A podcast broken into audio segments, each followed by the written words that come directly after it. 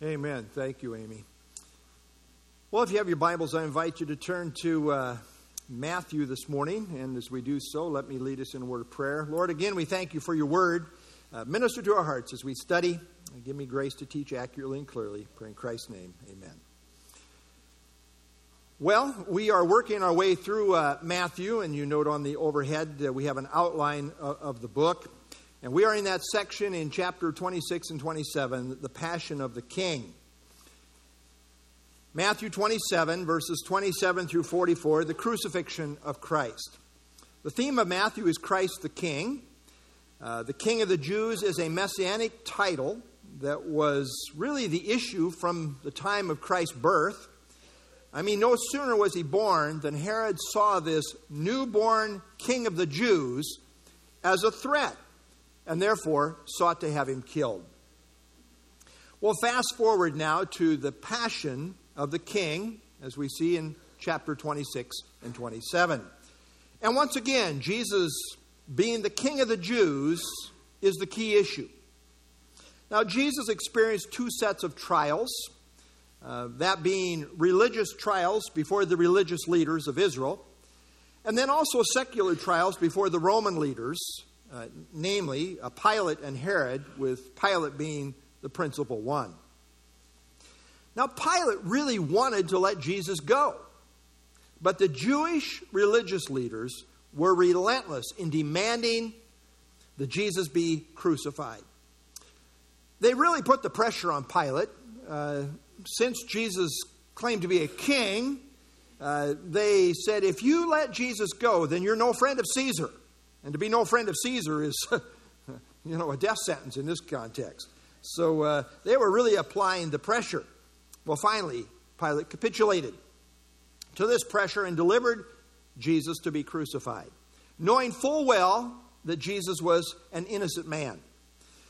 And this is where we pick the narrative up in Matthew 27 in verse 27. Then the soldiers of the governor took Jesus into the praetorium, the governor's quarters and gathered the whole garrison around him. Now, the soldiers in view were evidently the personal guards of Pilate. He come down from Caesarea Maritima to Jerusalem. He'd bring his whole regiment of soldiers with him. That's probably who's in view here. And the praetorium is thought to have been a palace like courtyard uh, or, you know, courthouse uh, yard. Uh, some think it may have been a part of the old Herodian palace but most think this took place at the castle of Antonia, which was Pilate's official headquarters. Here we see the whole garrison of soldiers gathered around to abuse Jesus. The word garrison, uh, Greek is spiria, uh, is also translated as cohort or battalion. A spiria was one tenth of a legion, uh, meaning a full garrison numbered 600 soldiers. But many think that perhaps the whole garrison represents uh, all the, who were on site here, maybe, maybe not the full 600. So there's all kinds of guesses, somewhere between 120 to maybe the full uh, 600 uh, that took part in this abuse. Verse 28 And they stripped him and put a scarlet robe on him. I mean, since the official charge for which he is being crucified is that he claimed to be king of the Jews, they're really going to have some fun with this. They're going to make sport of him because he claimed to be a king. And so they stripped him and put a scarlet robe on him. Matthew says it was a, a scarlet or reddish robe, while Mark and John say it was purple. Ed Glasscock says scarlet can mean red or purple. Uh, and uh, we see uh, Mark 15, 17 and uh, John 19, 2 uh, bring it out as purple. So it can describe a, curl, a color ranging from rose to deep purple. So there was a, a range of colors here. You could call it, it's probably a reddish purple. Uh, note uh, on the overhead here, William MacDonald says, since scarlet is associated with sin, Isaiah, I like to think that the robe pictures my sins being placed on Jesus so that God's robe of righteousness might be placed on me. Isn't that, isn't that a neat uh, picture? It really is. Verse 29 When they had twisted a crown of thorns, they put it on his head and a reed in his right hand. And they bowed the knee before him and mocked him, saying, Hail, King of the Jews! Now, the thorns in this region, uh, commentators consistently bring out, the thorns in this region may well have been two to three inches long. And with these thorns, they made a mock crown, placed it on his head. John Phillips says, Little did the soldiers know how suitable was the crown of thorns. Thorns are the symbol of the curse, Genesis 3. And Jesus bore the curse for us so that the curse might be removed, including the curse on the world of nature. So they placed a, uh, also placed a, a stick like reed in his right hand as a mock scepter. And then in ridicule, they bowed the knee before him, saying, Hail, King of the Jews. This is what John MacArthur has called the comedy of Calvary. He says, when you think of Calvary, you think of its horrors, its cruelties, its agonies. You do not think of it as a comedy, nor should you. I don't think of it as a comedy. But the people who participated in it, when it happened, turned it into a comedy. Calvary was a joke. Verse 30 Then they spat on him and took the reed and struck him on the head. Now, spitting on someone showed utter contempt, utter disregard.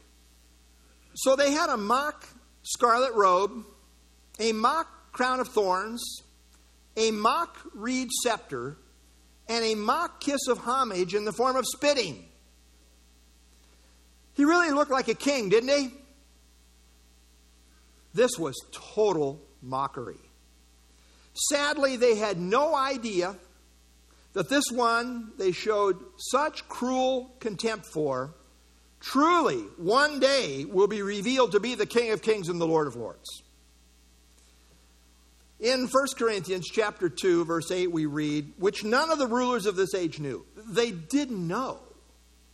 For had they known, they would not have crucified the Lord of glory.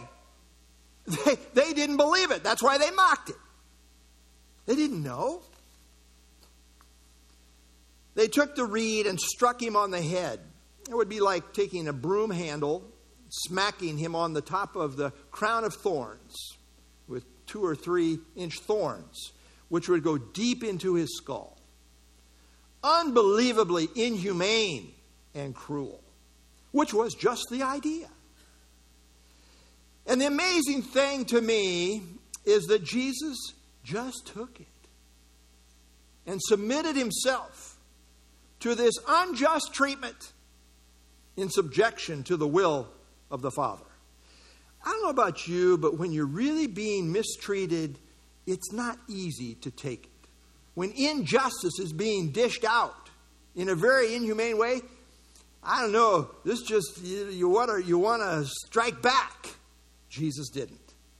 We read in 1 Peter chapter 2, verse 23, who when he was when he was reviled, did not revile in return. When he suffered, he did not threaten, but committed himself to him who judges righteously. Verse 31 And when they had mocked him, they took the robe off, put on his own clothes, and led him away to be crucified. Now, people have wondered how Matthew knew what went on here, since he certainly was not there in the presence of these Roman soldiers. So, how did he know? That's a good question, right? Where did he get the information? Well, the best guess is that one of the soldiers at some point became converted and shared his story with the early Christians. Of course, God can reveal anything by way of inspiration, uh, no question. But uh, the thinking is probably they got this information from an insider. Perhaps it was even the centurion guard who, as he watched Jesus die, ended up confessing, truly, this was the Son of God. Perhaps, but we just don't know. Well, as they led Jesus away to be crucified, he gave this last parting public message to the Jews. And we read it in the cross reference here in Luke chapter 23. And a great multitude of people followed him, and women also mourned and lamented him. But Jesus, turning to them, said, Daughters of Jerusalem, do not weep for me. Weep for yourselves and for your children. For indeed the days are coming in which they will say, Blessed are the barren wombs that never bore. Better to not have any children than have them go through what we're experiencing. And the breasts which never nursed. Then they will begin to say to the mountains, Fall on us, and to the hills, Cover us. For if they do these things in the green wood, what will be done in the dry? Jesus, in effect, was saying the terrible times were ahead for them as a people. I mean, if the Romans had done this to a totally innocent person, which they did, what might they be expected to do to the guilty nation of Israel? Now, he was undoubtedly, and most commentators agree here, probably referring to AD 70, when the Romans would destroy the Jewish temple and Jerusalem, killing, according to Josephus, 1.1 million Jews in the process. The nation of Israel, to this day, has never fully recovered. You see, they still have no temple, no sacrifices, no priesthood, no peace. The fallout of rejecting Jesus as their Messiah has been long and difficult. And the very worst is yet to be. Until finally, in the tribulation period, they will finally come to repentance, finally come to recognize Jesus as their true Messiah. And then they will see him again. Then he will come to their rescue. But not until they say, Blessed is he who comes in the name of the Lord. Verse 32. Now, as they came out, they found a man of Cyrene, Simon by name. Him they compelled to bear his cross. Now, John 19 17 indicates that Jesus bore his cross for part of the way, as the victim was expected to carry the crossbeam. However, evidently the beatings, and he had had multiple beatings uh, with Herod's men, with Pilate and the mockery they made, everything he had gone through, even the night before in the Garden of Gethsemane. I mean, he had gone through a tremendous amount even before they got to the cross. And all of these beatings and abuse took a toll on him to where evidently he couldn't go any further physically. So the soldiers compelled a bystander named Simon from Cyrene to step in and bear his cross for him. Now, Cyrene was located about 800 miles away from Jerusalem along the Mediterranean coast in what is today known as Libya. So, uh, note the map here. uh, we're talking Jerusalem's over here. Don't, don't, pay attention to this line, this is something else. But uh, Jerusalem is here, and he's from here. So he's making trek all the way, all the way to Jerusalem. And evidently, he was in uh, Jerusalem for the Passover festivities. And apparently, there was a large number of Cyrenian Jews who lived in Jerusalem because they, they were represented in a large synagogue there, as we find in Acts chapter 6 and verse 9. And also, we note that on the day of Pentecost, their dialect, their specific dialect, is listed in relation to the tongues phenomenon as seen in Acts 2:10. Now, Mark, in his gospel, referred to Simon as though the people would recognize him as the father of Alexander and Rufus. Now, uh, this suggests that they were well known Christians in the early Christian community. And again, the commentators are very consistent in bringing this out. Warren Wiersbe says it seems likely that this humiliating experience resulted in, in Simon's conversion, as well as that of the conversion of his family. Very possibly, you know, don't want to read too much there, but Mark seems to indicate they, they would know uh, who Simon was and his, and his family there. Verse 33 And when they had come to a place called Golgotha, that is to say, the place of a skull, now the word Golgotha is an Aramaic word which means skull, and has as its Latin counterpart the word Calvaria from which we get our English word Calvary. Now, this place was evidently located on a hillside along a busy road just outside the city. Now, we don't know for sure why this place was called Golgotha, that is, the place of the skull. Uh, some think it was because of the shape of the hill. Others think it was because this place was identified with unclaimed corpses that were left to decay on crosses. And often the Romans would lead them to just rot and for the birds of prey to, to eat the flesh and, and to where nothing was left but, you know, the skeleton, uh, place of the skull. Perhaps that's what's in view. Uh, two places have been suggested as a possible location of Golgotha. Uh, one is called Gordon's Calvary uh, because the hillside resembles the form of a skull. And you can uh, see uh, here, can you not see what we're talking about? Kind of looks a little bit like that, right? So, yeah, that's, that's, that's one idea. But by far and away, most scholars believe the most likely location is near what is now called the Church of the Holy Sepulchre, which is located in the old city's uh, northwest quarter. And uh, note uh, here a couple of pictures. You know, this is uh, the site uh, from, you know, it's one picture. and uh, here's another one. You know, here, here's, here's what people do uh, very, very gaudy. Leave it to mankind to totally make gaudy this holy site, which they have definitely done in a maximum way, the Roman Catholic Church there. It's a good thing, you know, uh, that we don't actually have the original manuscripts of the Bible, in, in my view.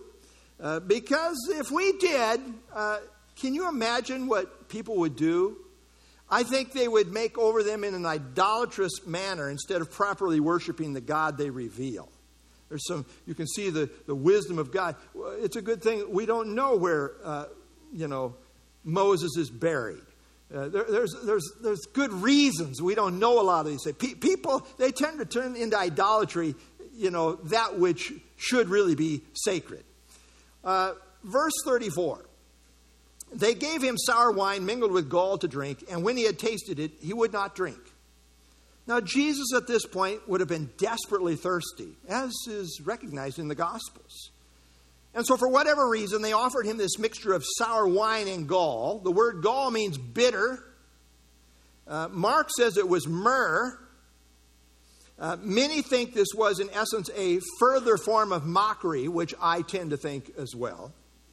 Uh, Moody commentary says offering the wine appeared on the surface as an act of kindness, but he was mercilessly taunted since it was undrinkable.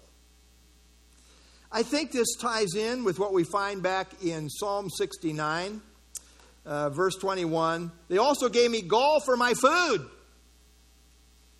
and for my thirst, they gave me vinegar to drink. In the context of Psalm 69, David was metaphorically saying that those who hated him served him up bitterness to drink. But then this was prophetically fulfilled in Christ's experience. And this too was a fulfillment of prophecy. Uh, note the text here in John chapter 19, verses 28 and 29. After this, Jesus, knowing that all things were now accomplished, that the scripture might be fulfilled, said, I thirst. All of this is fulfillment of prophecy. Now, a vessel full of sour wine was sitting there, and they filled a sponge with sour wine, put it on hyssop, and put it to his mouth. Again, they're mocking him. I thirst. Okay, we'll give you something to drink. Try this. Verse 35. Then they crucified him and divided his garments, casting lots, that it might be fulfilled which was spoken by the prophet. They divided my garments among them, and for my clothing they cast lots. Now, amazingly, almost no details are given concerning the nature of what was involved in the crucifixion itself. I mean, the gory details of the crucifixion itself are really left out. However, those living at this time really didn't need to have it described as it was all too painfully obvious. Matthew simply mentions, then they crucified him, and then puts the emphasis on the activity surrounding the cross. But crucifixions were gruesome. You see, Rome intentionally perfected an agonizing death that really maximized drawn out pain and misery. That was the idea. Believe me, when they were offering up this, this uh, sour wine, uh, I don't think it was intended to be relief. They made an example out of anyone who would dare to mess with Rome. You mess with Rome, you get put on a cross. Rome is sovereign here. ESV Study Bible crucifixion was widely believed to be the worst form of execution due to the excruciating pain and public shame. Hanging suspended by one's arms eventually caused great difficulty in breathing, which could be alleviated only by pushing up with one's feet to, to take the weight off of the arms. But that motion itself would cause severe pain in the feet, arms, legs, back, causing the exhausted victim to slump down again, only to be nearly unable to breathe once more. Eventually, the victim would succumb to suffocation. Uh, crucifixion was so bad that a Roman citizen could not be crucified, with one exception, and that was by a direct order from Caesar himself. So it was reserved for the very worst of crimes, the very worst of criminals. Roman citizens so dreaded the idea of crucifixion, they refused to say the word cross in polite company. It was truly horrific. We do have a description of Jesus in Isaiah 52, leading into that chapter of 53. Isaiah 52 14, as many were astonished at you. His appearance was so marred beyond human semblance, you would hardly recognize him as a human being, and his form beyond that of the children of mankind. You know, we sing the old song, Were You There? Were you there when they crucified my Lord? Oh, sometimes it causes me to tremble. Tremble. Were you there when they crucified my Lord? Commonly, the Romans crucified people without any clothes on, no dignity whatsoever. You see, the goal was to humiliate them as much as possible and to inflict as much pain as possible for as long as possible. So the soldiers took Christ's garments and they cast lots for them. Although the line about fulfilling prophecy is not in the older manuscripts, as we find here in the, in the New King James, uh, here in Matthew 27 35, it is unquestionably stated in John 19.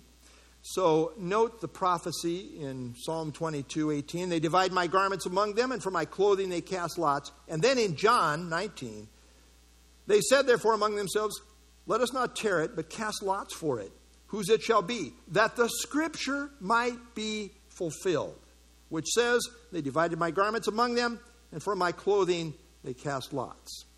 Therefore, the soldiers did these things. so many details surrounding the cross are grounded in the prophetic scriptures. A popular booklet is titled 33 Prophecies Fulfilled in One Day, which is amazing. There's nothing like this anywhere else in the history of the world. Christianity building on Judaism, the Old Testament scriptures, is uniquely a prophetic faith among all the religions of the world. You want proof of Christianity? Consider the prophetic scriptures fulfilled in the person of Jesus Christ. Verse 36 Sitting down, they kept watch over him there. I mean, this was the death watch. It was a soldier's job to make sure no one tried to rescue someone nailed to a cross.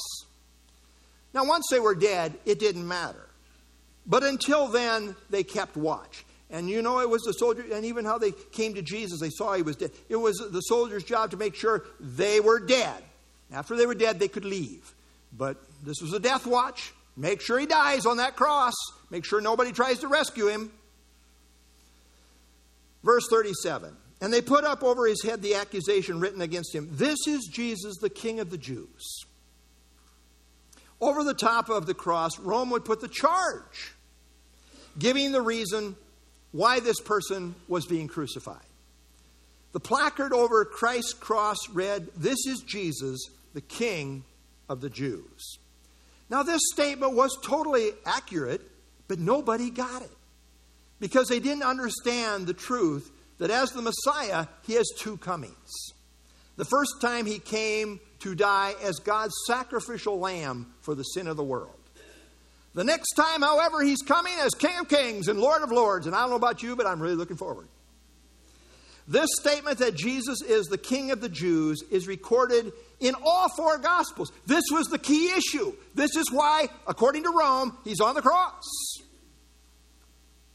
And so we have it in all four Gospels. Uh, this is Jesus, the King of the Jews, Matthew 27 37. Of course, for you Greek scholars, this, you know, that's good. Uh, the King of the Jews in Mark 15. Uh, this is King of the Jews, Luke 23. Jesus the Nazarene, the King of the Jews, in John 19. The full statement was This is Jesus of Nazareth, the King of the Jews.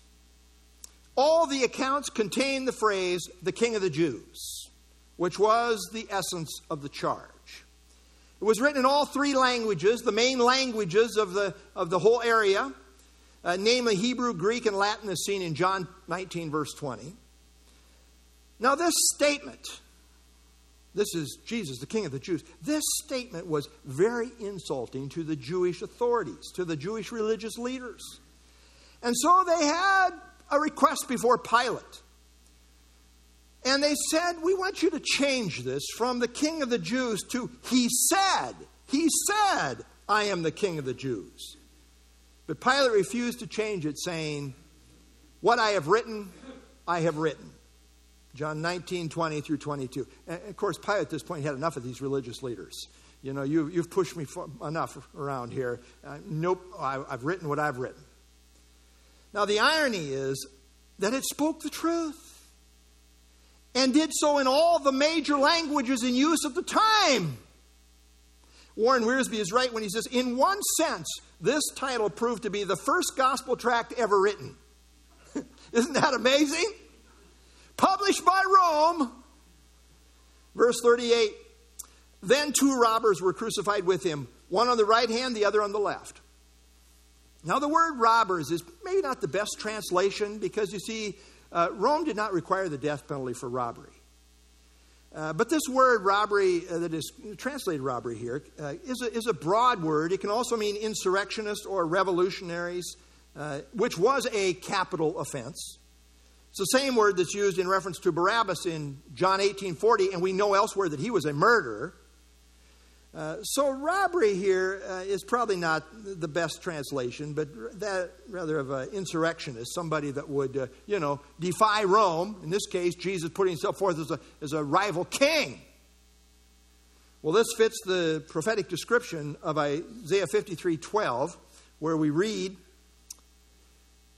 Therefore, I will divide him a portion with the great, and he shall divide the spoil with the strong. This is looking forward to the kingdom ultimately. And why? Because he poured out his soul into death and he was numbered with the transgressors. We got three transgressors on three crosses. He's numbered with them. That's who he is. He's a transgressor. That's why he's on the cross. He was numbered with the transgressors. But he himself was, we know, without sin. But he was numbered with them. He was numbered with the transgressors, and he bore the sin of many and made intercession for the transgressors. Prophecy, 700 years in advance, fulfilled in the crucifixion of Jesus. Verse 39 And those who passed by blasphemed him, wagging their heads and saying, You who destroy the temple and build it in three days, save yourself, save yourself, come down. If you're the Son of God, come down from the cross. Now, to blaspheme means to speak irreverently. As they blasphemed, they were wagging their heads in contempt, saying, You who destroy the temple and build it in three days, save yourself. Again, they totally misunderstood. Jesus never said he would destroy the Jewish temple of Jerusalem and build it in three days. But rather in John 2:19 when he said destroy this temple and in 3 days I will raise it up, he was speaking of his physical body that they would destroy, not him, that they would destroy, and then he would raise it up on the third day. You know, Jesus often made much of this third day. And even his enemies knew it. You know, after, after the crucifixion, uh, here's, here's just proof that they knew it. And in uh, Matthew 27, uh, on the next day, which followed the day of preparation, the chief priests and Pharisees gathered together to Pilate, saying, Sir, we remember, we remember uh, that while he was still alive, how that deceiver said, After three days I will rise. They knew it. I wish his disciples had this good a memory. Uh, but uh, they remembered. Therefore, command the tomb be made secure until the third day, lest his disciples come by night, steal him away, and say to the people, He has risen from the dead. And so the last deception be worse than the first. You know what Jesus could have said to these mockers? You're early. Just wait three days. Weren't you listening? But not getting it, they reasoned since he can't even save himself by coming down from the cross, it's clear that his claim to be able to rebuild the temple in three days is clearly false, making him a false teacher. I mean, you claim you're going to, this temple, it's taken us 70 years to build this temple, and we're not even done yet. Uh, or whatever it was at that point, maybe 46 years. It took a total of 70. Uh, and, and you say you're going to do this in three days? You can't even come down. That's an impossible task. Start by coming down from the cross. They further taunted him, saying, If you are the Son of God, come down from the cross. I mean, anything's possible for God. By the way, if you are the Son of God is exactly what Satan said in tempting Jesus in Matthew chapter 4, verse 3 and Matthew 4, verse 6. John MacArthur says the wicked, mindless, heartless, and fickle crowd had, had changed in a few days from acclaiming Jesus as the Messiah to condemning him as a blasphemer. Many people today are like them. They may have been raised in the church, heard the truths of the gospel many times, and know that Jesus claimed to be the Son of God. They may have been baptized, made a profession of faith, attended church regularly for a while, but because Jesus does not fulfill their worldly, selfish expectations, they lose interest in the things of God.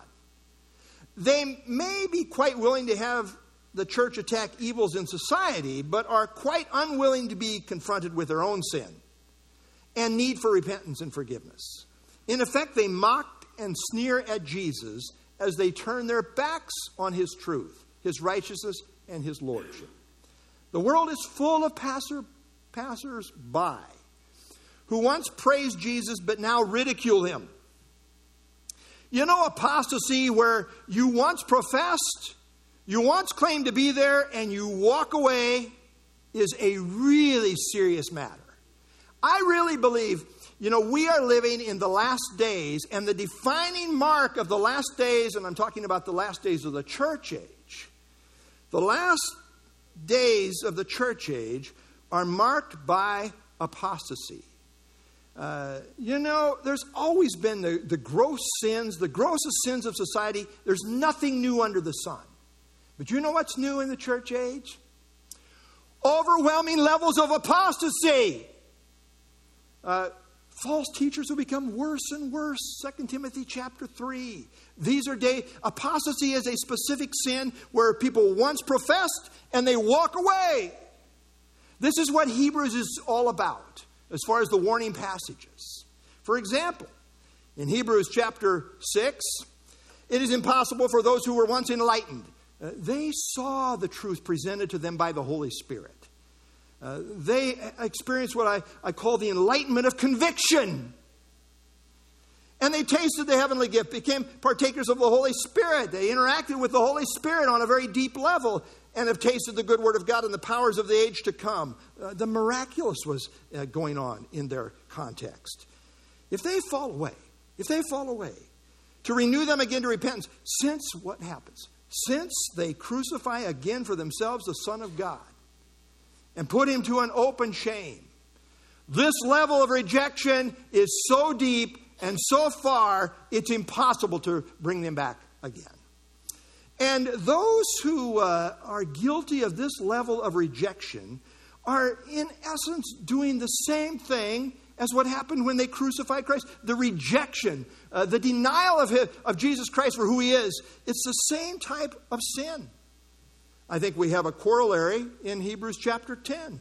For if we sin willfully, willful, willfully, after we have received the knowledge of the truth, which is uh, shorthand for the gospel, uh, many times in the New Testament, especially from the hand of Paul, which might be an argument that Paul wrote Hebrews, which I'm not saying, by the way. But uh, if we sin willfully after we have received the knowledge of the truth, there no longer remains a sacrifice for sins, but a certain, a certain fearful expectation of judgment and fiery indignation, which will devour the adversaries.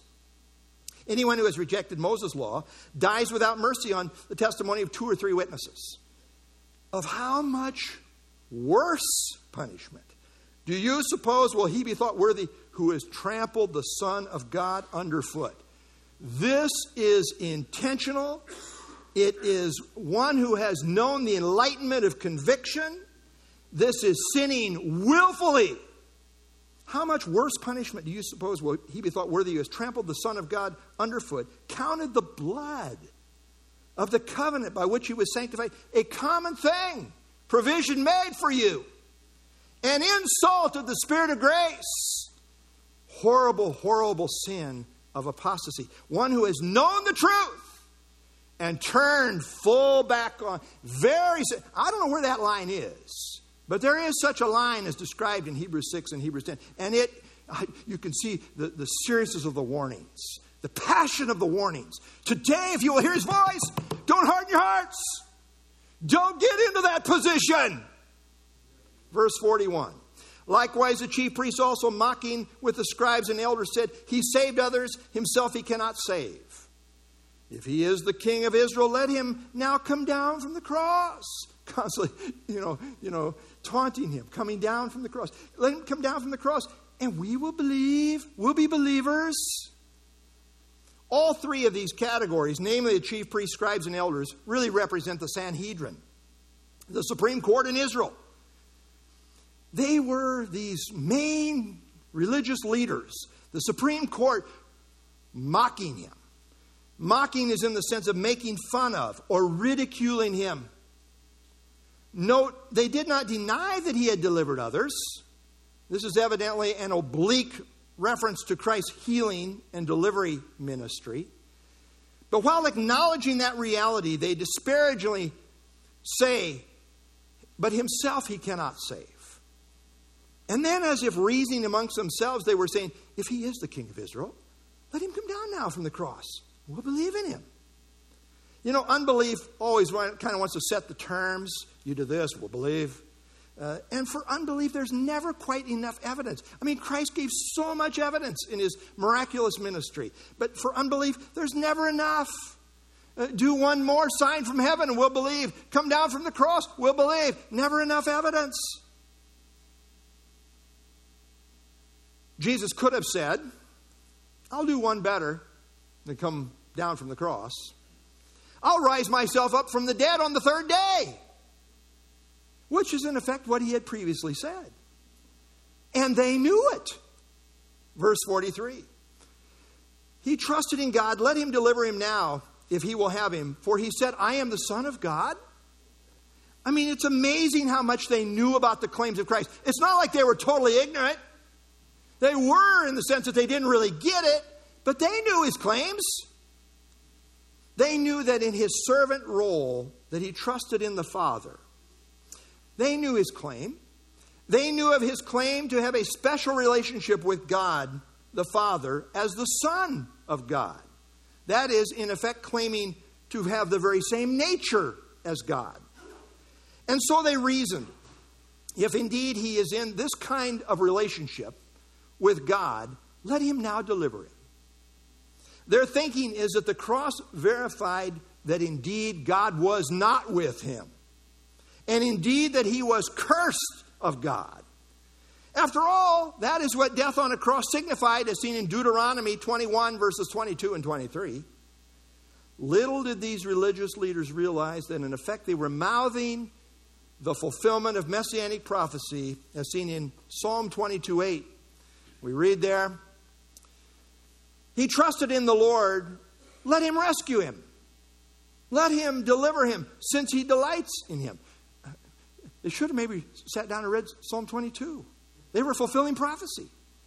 Indeed, Jesus did entrust himself to the Father, but what they failed to realize is that commitment was not in order to avoid the cross, to be saved from the cross, but rather to fulfill the will of the Father in fulfillment of the prophetic scriptures, in which God Himself provides the Lamb of God who takes away the sin of the world. Ironically, they mocked Jesus for who He truly was and is. Notice what they said. They mocked Jesus as a Savior, they mocked Jesus as the Son of God, they mocked Jesus as the King of Israel, and they mocked Jesus' trust in God. Well, one day all will bow before him and confess that Jesus Christ is Lord to the glory of God the Father. And we should note this that Jesus trusted the Father to raise him from the dead. I mean, that was his specific prayer request, which was answered. Uh, we know this as we study Psalm 22. Verse 21 Save me from the lion's mouth, you know, from the, the power, uh, the powers that be. They're in that position of power. Save me from the lion's mouth and from the horns of the wild oxen. This is, this is representing a, a prayer from the cross. And then it says, You have answered me. Well, well, how did he uh, receive an answer? Well, in the resurrection. In Hebrews chapter 5, verse 7, who in the days of his flesh, when he had offered up prayers and supplications with vehement cries and tears to him who was able to save him from death, and was heard. How was he heard? Did he avoid death? No, he was heard in the resurrection because of his godly fear. You know, sometimes God delivers on this side of the grave, and sometimes he answers in the resurrection. And in the end, it's all good. In our humanness, we tend to think about answered prayer only in regard to this life. But sometimes God answers in a grander way on the other side. Sometimes we pray for healing, but it doesn't come in this life, but rather will be realized in the resurrection. It will be answered, only a little differently than we tend to think in our humanness. Verse 44 Even the robbers who were crucified with him reviled him with the same thing. The same thing. All these horrible things they're saying, they're saying the same thing. Now, we often talk about the one thief who was repentant. But this brings out that initially they both were casting insult at Christ. They both were blaspheming and mocking Christ, like all the others mentioned in the surrounding context. But you know, it's never too late until it's too late. You never know when seemingly the, the hardest of sinners may come to repentance. You know that old saying, there is, there is record of only one deathbed conversion in all the scriptures. But there is record of one, so that no one may despair. But yet only one so that none should presume. It's never too late until it's too late. We keep sharing the truth of Christ until people stop breathing. Well, with all this mocking activity swirling around the cross, the one thief was listening. Yeah, he was mocking too, but he was also listening. About this one that was being called a Savior, the Son of God, the King of Israel.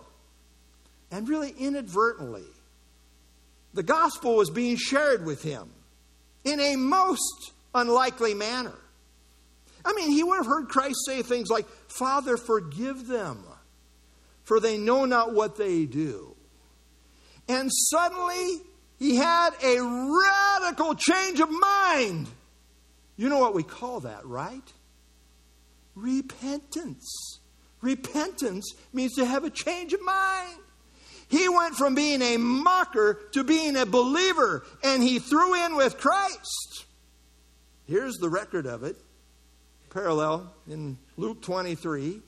Then he said to Jesus, Lord, remember me when you come into your kingdom. You know, it takes some kind of faith to believe that this person on the cross dying like this and, and not even hardly resembling a human being is, is headed for a kingdom and is going to be in charge of the kingdom. I mean, that, that takes some kind of faith. He had it. Remember when you come into your kingdom? And Jesus said to him, Sorry, dude, you've been very nasty to me. No, no, no, no. He didn't say that.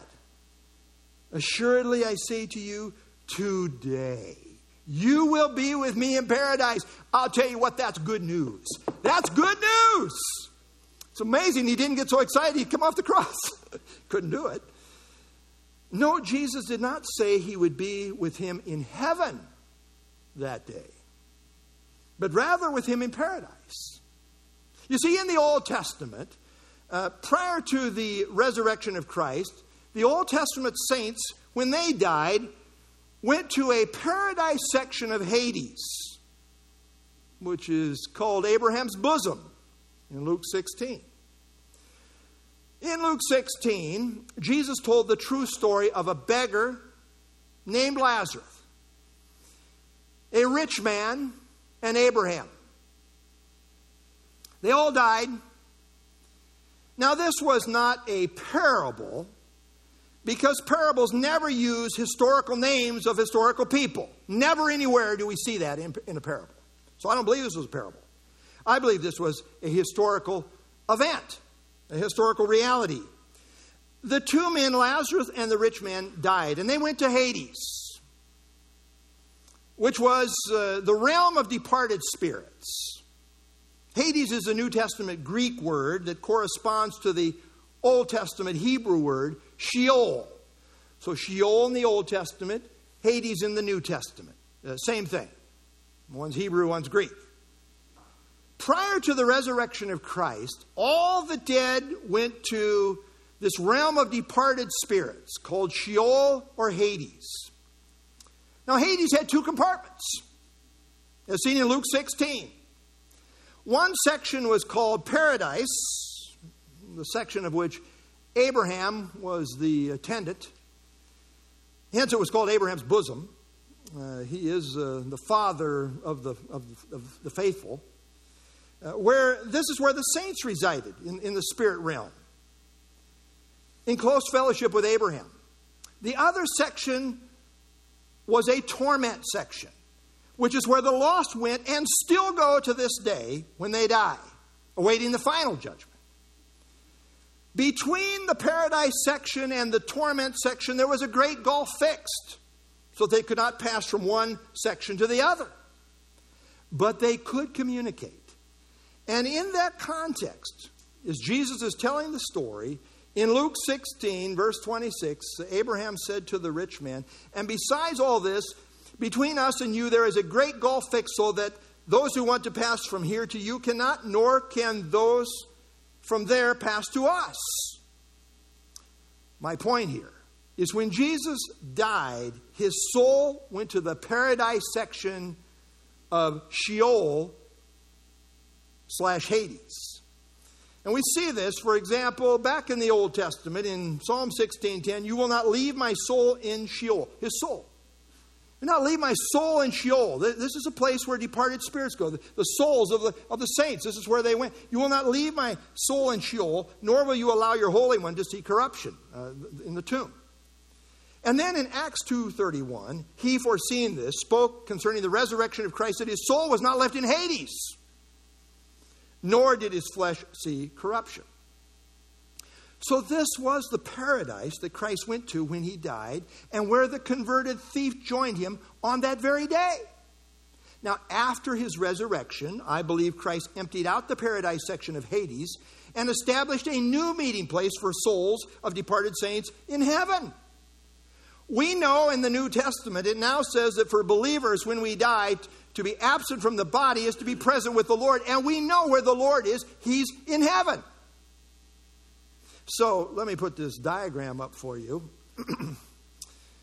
uh, you know, the body uh, goes to the grave. This is uh, Hades prior to the resurrection of Christ. Uh, the body goes to the, to the grave, uh, the soul goes to Hades, uh, the, the paradise section, the compartment for the saved. Uh, there's a great gulf fixed here, but then you have the compartment of the unsaved, the place of torment. Again, this is Hades uh, prior to the resurrection of Christ. Uh, paradise section, a torment section. Uh, and I really believe, as we would look at other scriptures, this was in the lower parts of the earth, the heart of the earth, as we find in Matthew 12 and so forth. Well, let me wrap this up. The great emphasis today in our study at the foot of the cross was that many different groups and individuals were mocking, taunting, sneering, ridiculing, and degrading the claims of Jesus. What they all failed to realize is that this King of the Jews, who is the Son of God, was also destined to be the suffering servant as prophesied in the Old Testament scriptures. I mean, we've got four major sections in Isaiah that we call the servant passages. The build up to the climactic one of Isaiah 53. As such, he was to be despised and rejected by men. Isaiah 53 3. He was to be the stone which the builders, the leaders rejected. Psalm 118 22. He was to be in the position of trouble where there is none to help. Psalm 22 11.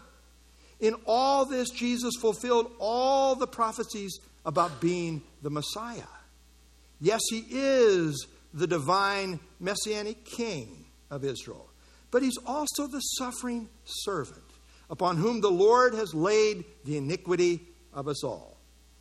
Jesus was so abused and so despised and mistreated because they mocked his claims. They didn't believe. But when you understand the whole counsel of God, it was precisely because of who he was as Messiah Lord that he received such treatment and allowed it. It was all in fulfillment of prophecy that aligned perfectly with what Jesus had to go through to be the Savior of the world. And why did he do it? Well, it was the greatest demonstration of love the world had ever or will ever see. We read in Romans, but God demonstrates his own love toward us in that while we were yet sinners, Christ died for us. For the believer, Christ wore a robe of mocking so that we might wear a robe of righteousness. Christ wore a crown of thorns so we might wear a crown of glory. Christ died a death of humiliation all alone so that we might be in fellowship with him forever. This, my friends, is all grace. The good news of God's grace, God's riches at Christ's expense. Thanks be to God for his indescribable gift. Let's stand and have our closing song. I was hoping for an amen.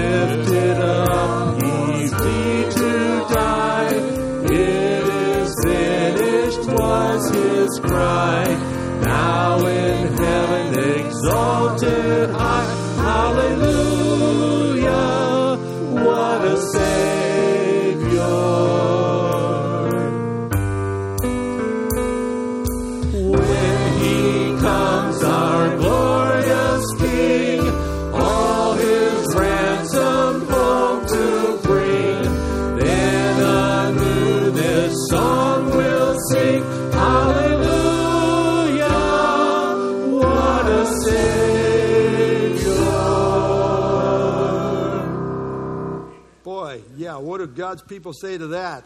Amen. Lord, we thank you for the glorious Savior that you have provided. And Lord, as we study our text, we see what he had to go through uh, to uh, be the Savior of the world. Sin is a terrible thing, death is a terrible thing. What Jesus went through was awesome beyond what we can comprehend.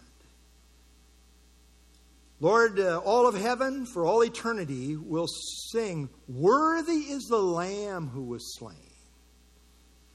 Lord, we want to say thank you. Thanks be to you for your indescribable gift. And Lord, if there's anyone listening that has not come to a true saving faith, I pray that even today they would, they would come to Jesus.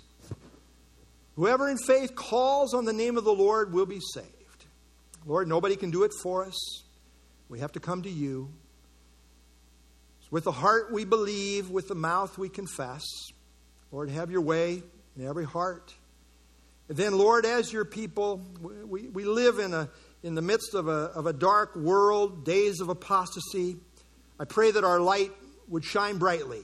The truth of the risen Lord would be on display in and through us. Thank you so much for the death of Christ, the full gospel, including the resurrection. And so, Lord, we want to say thank you. Thank you for what you have done for us. We owe everything to you for time and eternity. Thank you, thank you, Jesus. Lord, dismiss us with your blessing, and I thank you that you do. I pray in Jesus' name. Amen. If you want to